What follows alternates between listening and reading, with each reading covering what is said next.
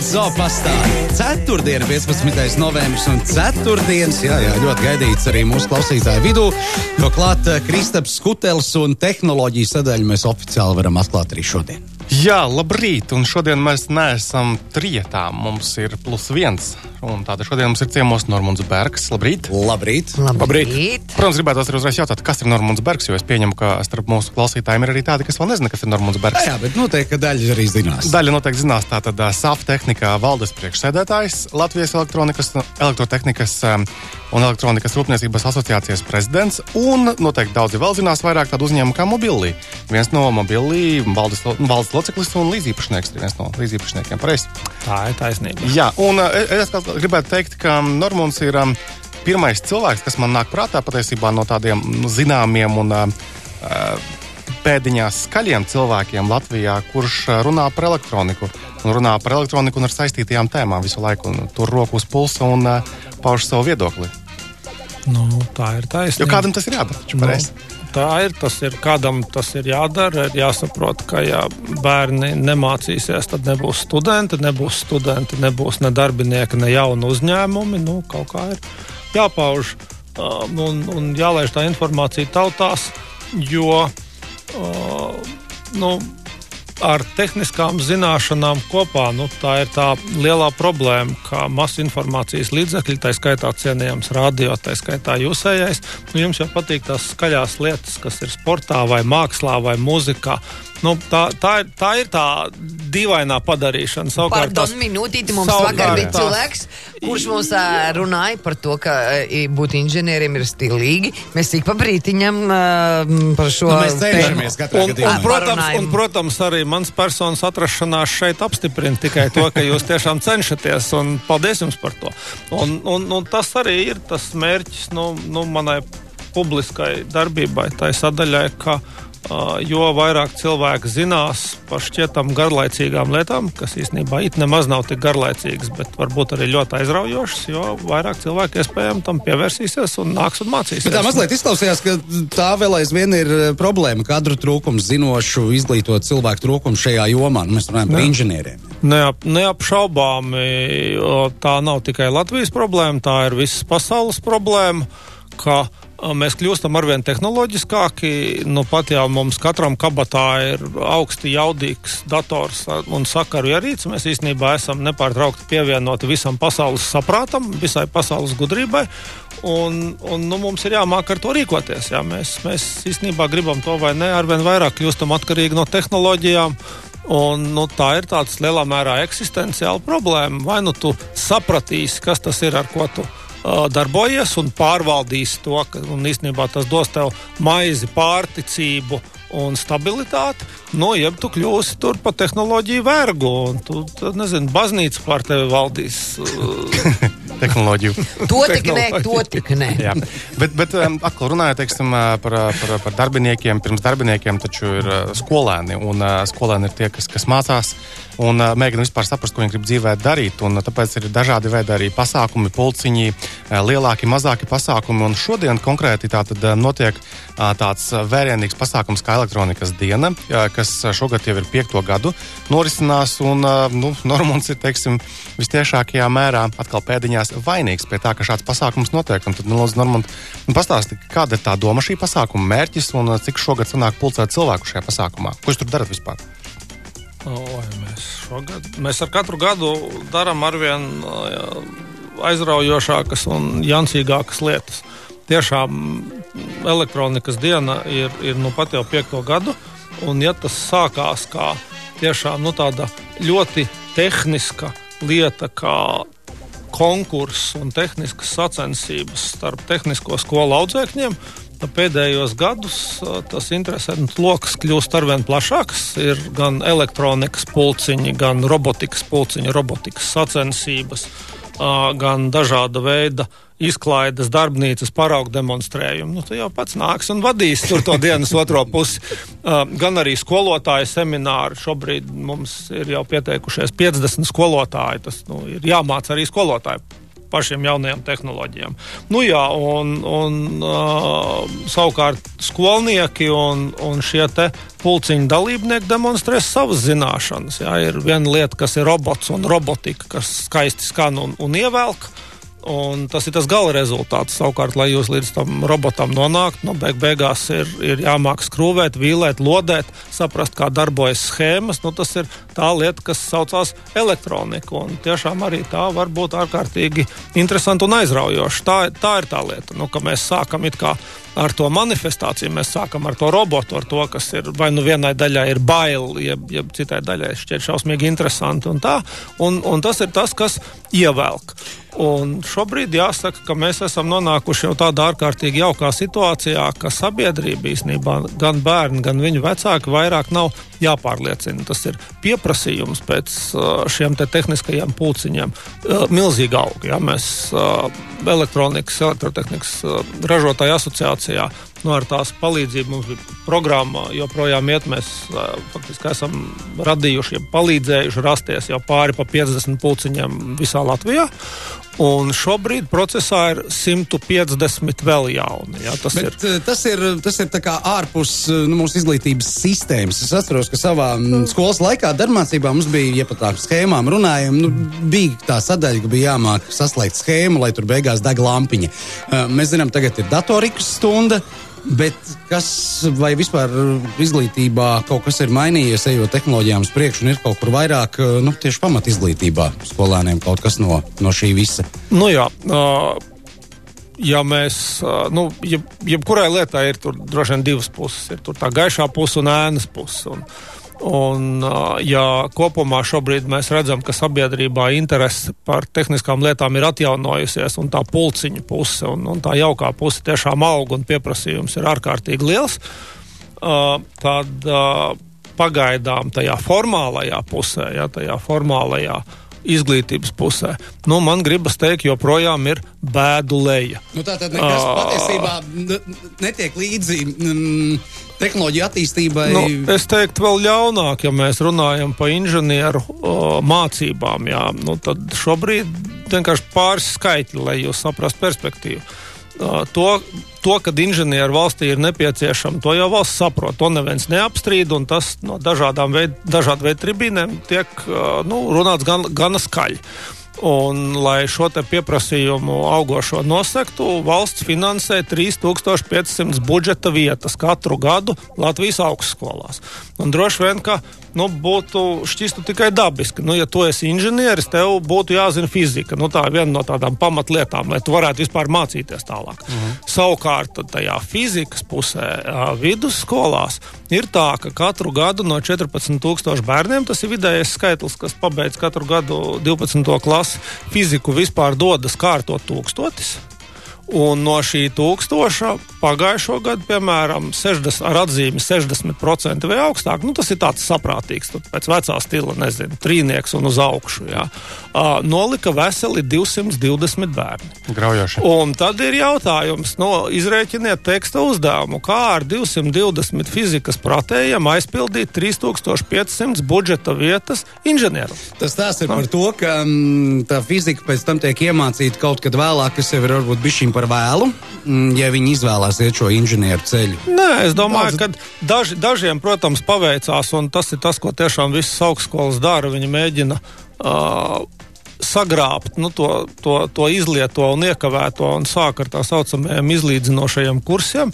Bet rezultāts ir tāds, ka ir milzīga studentu mainība, ir milzīgs atbirums. Nu, īstenībā tie bērni nespēja mācīties, viņi nespēja apgūt to vielu, un vienkārši viņi pusgadu nomācās un viņus atskaita no. Un tā tas notiek no gada uz gadu. Ja? Tas, tas inženieru atbirums, ja tas studentu atbirums ir milzīgs. Nu. Vienkārši sistēma strādā tukšgaitā. Bet jā, bet, jūs... un... bet mēs varam jā. arī varbūt kaut kā nu, mēģināt, nu tur būs baigarā tā saruna, bet es atceros ļoti labi, kā es ar kādu deksmu gribēju, piemēram, ķīmiju apgūt. Jā. Uh, un es tiešām biju ārkārtīgi uh, apņēmības pilna. Man interesēja tā zinātnē. Nu, tad nostājās nu, nenosakām vecāms, vecuma sieviete, klases priekšā skatījās pa logu laukā, bija iebāztas rokas kabatā un šausmīgi pretīgā vienmuļā balsī sāka runāt.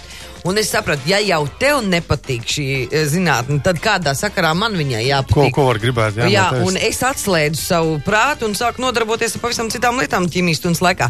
Manuprāt, ka tur arī jā, jāpaskatās no tā puses, kādi ir tie skolotāji, kas māca šiem bērniem, kas ieinteresēšies šīs fizikas kon konkrēti. Ja? Jo man viens bērns ir izgājis cauri šitam te, un viņi teica, pie vislabākās gribas, nu, pie vislabākās gribas. Viņi nevarēja to fiziku saprast, dēļ tā, ka tas pasniedzējs ne, nevarēja līdz viņas um, apcirkņiem ai- aizklauvēties. Nu, vai viņam bija nogurums, vai viņš mm, principā ar netalantīgiem negribēja ķēpāties vai kaut kas tam līdzīgs. Nu, tur ir dažādi iemesli, bet varbūt tur kaut kur arī ir jāmeklē tā no otras puses. Kā var problēma. uzlabot? Kā var Ne tikai uzlabot? ainu, ka bērni ir stulbeņi, Nē, principā. Dievs pasargā. Bērns, nu, kadrīšs ir viss, visu. Tā ir skaidra lieta. Nu, skolotājs ir tas, kas rada mīlestību pret konkrētu priekšmetu, jeb kas iedzena riebumu. Pa to, ša, Nokauj. pa to šabu nav. Jā. Uh, nu, bet redziet, kā ir. Uh, Lietas, nu, kā šis pats uh, gaisa kvalitāte, un, nu, jebkas, jeb, jeb, jebkādā, jebkāds fizisks parametrs. Nu, tu vari par viņu sākt runāt tajā brīdī, kad tu to esi nomērījis. Mm. Un tāpat ir ar zināšanām. Tādēļ mēs sakām, ka ir nepieciešams atjaunot uh, obligāto eksāmenu fizikā, ķīmijā vai dabas zinātnēs. Nu, tagad, paldies Dievam, matemātikā ir atpakaļ, jo jūs varbūt atceraties, 15 gadus arī matemātiku mācīties bija pavisam neobligāti. Jo lai jums nav ilūzija, tas, ka nemēra, tas, ka nav tā eksāmena, patiesībā nozīmē, ka tie bērni arī nemācās. Un arī tie skolotāji neieguļās un nemāca, un arī tam direktoram īstenībā nav rūp, ka viņam nav laba skolotāja sistēmā. Jo tajā brīdī, ka Uh, nu jūs tag, tagad ir katru gadu, man šausmīgi patīk, uh, runājot par matemātiku. Tas ir maija beigās. Katru gadu visa nācija divas nedēļas krīt ģibonī pa briesmīgajiem vidusskolas matemātikas uzdevumiem. Visi viņi rēķina, katram ir viedoklis. Un tas process ir, ir, ir sācies un viņš aiziet līdz katrai mājai. Un tā, ir, un tā ir tā lieta, ko vajag arī pārējās. Uh, Pārējos mācību priekšmetos, konkrēti fizikā. Labi, un tas tā pirmais solis ir tad obligāti. Ja? Tu- Jā, un tad, un tad, un tad brīdī, kad tu sāc mērīt, tad es domāju, ja piemēram šogad uh, būtu tas obligātais eksāmens fizikā, tā, nu, blaukts, ja, es domāju, ka visa nācija nokrīs ģībonī no tās nezināšanas dziļuma. Jo, jo tagad Domāju, noteikti. krastmala pilna ar protestētājiem. Burvīgi, burvīgi, bet mēs sāksim runāt par pro problēmu. Un problēma patiesībā ir tāda, ka es gribētu spekulēt, ka pusē no Latvijas skolu īstenībā jau to skolotāju vairāk nav. Nu, jā, nu, tas, tas ir tas, mēs, mēs tagad esam nu, nonākuši pie vienas ārkārtīgi nejaukas lietas ātrajā palīdzībā. Jā, tas ir, nu, tagad viss nācijas zina, ka nav. šorīt uh, bija uh, labojums neatliekamā palīdzība. Neatliekamā. Man ir Jā. šodien izlabojumi. Es arī Jā, minēju jā. nepareizi. Jā. Ne- Neatliekamajā ne, palīdzībā. Jo ātri tikai kaķi dzimst. Burvīgi. Un, Uh, burvīgi. Uh, un, un tur jūs redzat, uh, nu, nu, ir tāda vienkārša lieta, ja to cilvēku nav, tad tas servis nav. Un, protams, tādās uh, dzīvībai kritiskās uh, sistēmās, nu, jūs to krīzi ieraugat ātri. Jā. Patiesībā šāda neatliekamās palīdzības problēma, ka tev nav speciālistu sistēmā, izglītībā, es domāju, ka jau ir kādus gadus desmit. bet par to Pat cik tas process ir lēns. Zini, man, liekas, un, man liekas, ka tas ir arī nu, teiksim, savā veidā kaut kāds uh, rungas otrs gals. Mums nevajag uh, neatliekamās palīdzības darbinieks, bet par to mums vajag šausmīgi krāšņu un uh, neatbilstošu budžetam savējiem, ko mēs varam Nu, atļauties. labi, labi, labi ar tiem salūtiem. Lētas izklaides mums Jā, vajag mums vispār vienkārši. laika nav vairs Jā, bet- mums bet zini kā? jā, kaut kā jāiet vispār uz tādu patīkamu noslēgumu. Jā, es tieši gribēju pateikt, un mazliet tā tad. Um, Skaidrs, ka izglītības jautājums tas ir ļoti komplekss pasākums, un uh, daļa no tā tas ir vienkārši nu, izglītības sistēma, kāda tā ir, un tas nav tur nemaz tik ātri ietekmējams. Bet atkal, ko darīt tiem vecākiem, kuriem bērni aug tagad, un viņi nav, viņiem nav varianta gaidīt kaut kādus tur, nezinu, desmit gadus, kad kaut kas mainīsies. Tāpēc gribēju pieminēt, ka tai pašai um, letterē, jeb Latvijas elektrotehnikas un uh, elektronikas rūpniecības asociācijai, tad letere.lv ir jauna mājaslapa jau, nu jau gadiņš jau, jau nepilns. Un um, tajā mājaslapā ir tāda laba sadaļa. Tur augšā tāda izvēlēta izglītība un uh, izglītības iestādes un pulciņi. Viņiem ir lieliska karte, kurā ir smuki apkopot informācija par iestādēm un pulciņiem visā Latvijā. Un tātad uzreiz mēs varam ļoti vienā vietā lo loģiski apskatīties, tad letera.lv mājaslapā un apskatīties, kur mēs varam aizsūtīt to savu bērnu.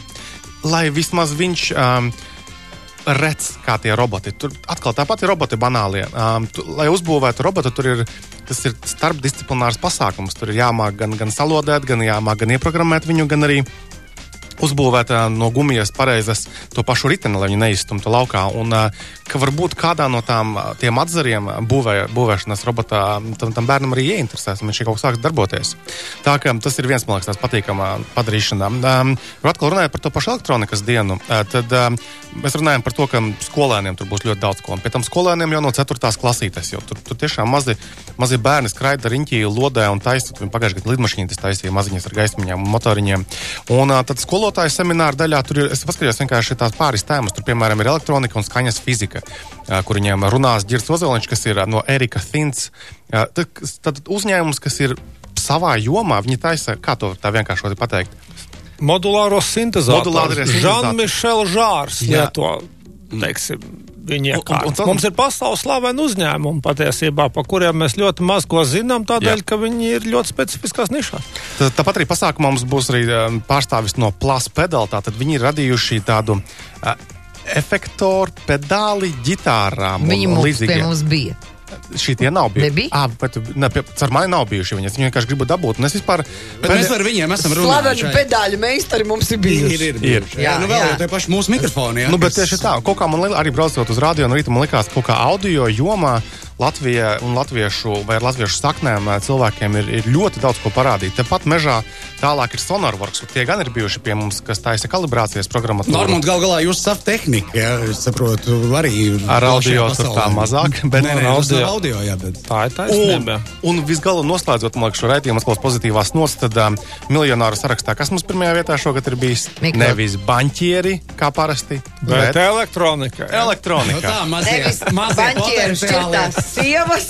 Tas mums tā arī ir jāuzrunā. Un šis droši vien ir kaut kādā ziņā mārketings. Mēs sakām, rekur šis mazais varētu kādreiz būt prezidents. Viņš tikpat labi var būt arī miljonārs, kurš uh, šo naudu ir nopelnījis nu, šādā ceļā. Ja? Tā tad uh, jaunās tehnoloģijas, uh, labs pamats izglītībā un šis solis pa solim Protams, nav tas, ka nav galvenais. Ne visiem vajag būt miljonāriem. Nē, nē, galu galā mārketinga, kā mēs pasniedzam. Mārketings arī, bet atkal tas, ko te prototipu smuku atnesa Normons, tad maza kastīte, kurā radās kaut kādi skaitlīši, kā jau 689 ppm.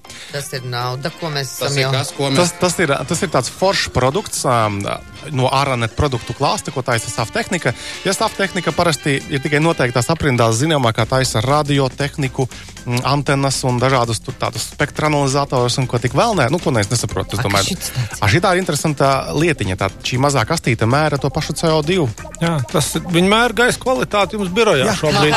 Un es jūs, un es jūs, un es jūs visus apsveicu. Jūsu gaisa kvalitāte ir ļoti laba. Jums ir 689 ppm. Jūsu birojā kā ir? Apmēram tāpatās. Mēs, vēd, mēs, mēs, mēs vēdinam, un, un tas ir apbrīnojami, cik daudz cilvēku nevēdina, jo atkal tā ir lieta, ka to, ko tu nemēri, to tu neredzi, ko tu neredzi, to tu nesaproti. Un tu tikai brīnīties reizēm, kādēļ aizejot mājās, tev vienkārši sāp galva, tu esi galīgi dumšs, tu neko nesaproti. Patiesībā no, tev indē nost. Jūs lielveikalā esat nomērījuši gaisa kvalitātes, nu kādā no lielveikaliem, lieliem iepirkšanās centriem. Pēc tiem parasti sāp galva. Nē, godu vārds. Šobrīd, šobrīd ne, bet noticiet, mēs pie visiem aiziesim un piedāvāsim. Pirms Ziemassvētku trakumā, jā. Bet uh, labi, paldies un uh, noslēgsim ar ļoti optimistisku uh, tādu par gaisa kvalitāti. Pat arī runājot, uh, profesors Danielāns, ko teica, lai dzīvotu ilgi un veselīgi, ka ir jāievēro dažas lietas, ir maz jāēd, ir daudz jāstaigā kājā, ir mazliet jāsalst. Un jāmūk no galva laicīgiem cilvēkiem. Man liekas, mums šodien viss ir izdarīts uh, pēc, uh, pēc, pēc Danelāna profesora ieteikumiem. Tā kā uh, Uh, salšana neliela ir uh, garantēta ar to, ka mans kolēģis katru dienu veidina telpas. Mums tāpēc ir laba kvalitāte birojā. Visu garlaicīgi cilvēki mūsu vidū arī nav. Un, un Normāls noteikti pievienos vēl klāt vēl vienu tādu dzīves atziņu, ka ir jādara elektronika, un tad tas būs pavisam labi. Jā, protams. Jācer, ka nav pavēlu. Jau, bērni, bērni prasiet, lai mammas jūs ved uz, un tēti uz elektronikas, jeb robotikas pulciņiem. Tas ir ļoti interesanti. Mammas, tēti prasiet, lai skolas direktoram un pašvaldību vadītājam, lai nodrošina labu fizikas skolotāju skolā. Jo, ja jūs zināsiet inženierzinātnes, bēdu jums nebūs. Jā. Paldies. Es, Paldies. zinu, es jau tagad, uh, principā, nojaušu, kas būs tuvākajās minūtēs. Mums jautās par to mājaslapu, kur tu minēji, kur visu ļoti skaisti vienā vietā apkopot, var ieraudzīt tātad par uh, šīm ārpus uh, pamat izglītības uh, interešu pulciņiem un Jā. pārējiem. Kā jau minēju, letera.lv. Letera. Jā, skatāmies augšējā izvēlē pa labi izglītību, un tur arī būs tā pulciņu karte. Labi. Paldies. Paldies. Paldies ka atnācāt. Paldies. Paldies jums! Visu labu!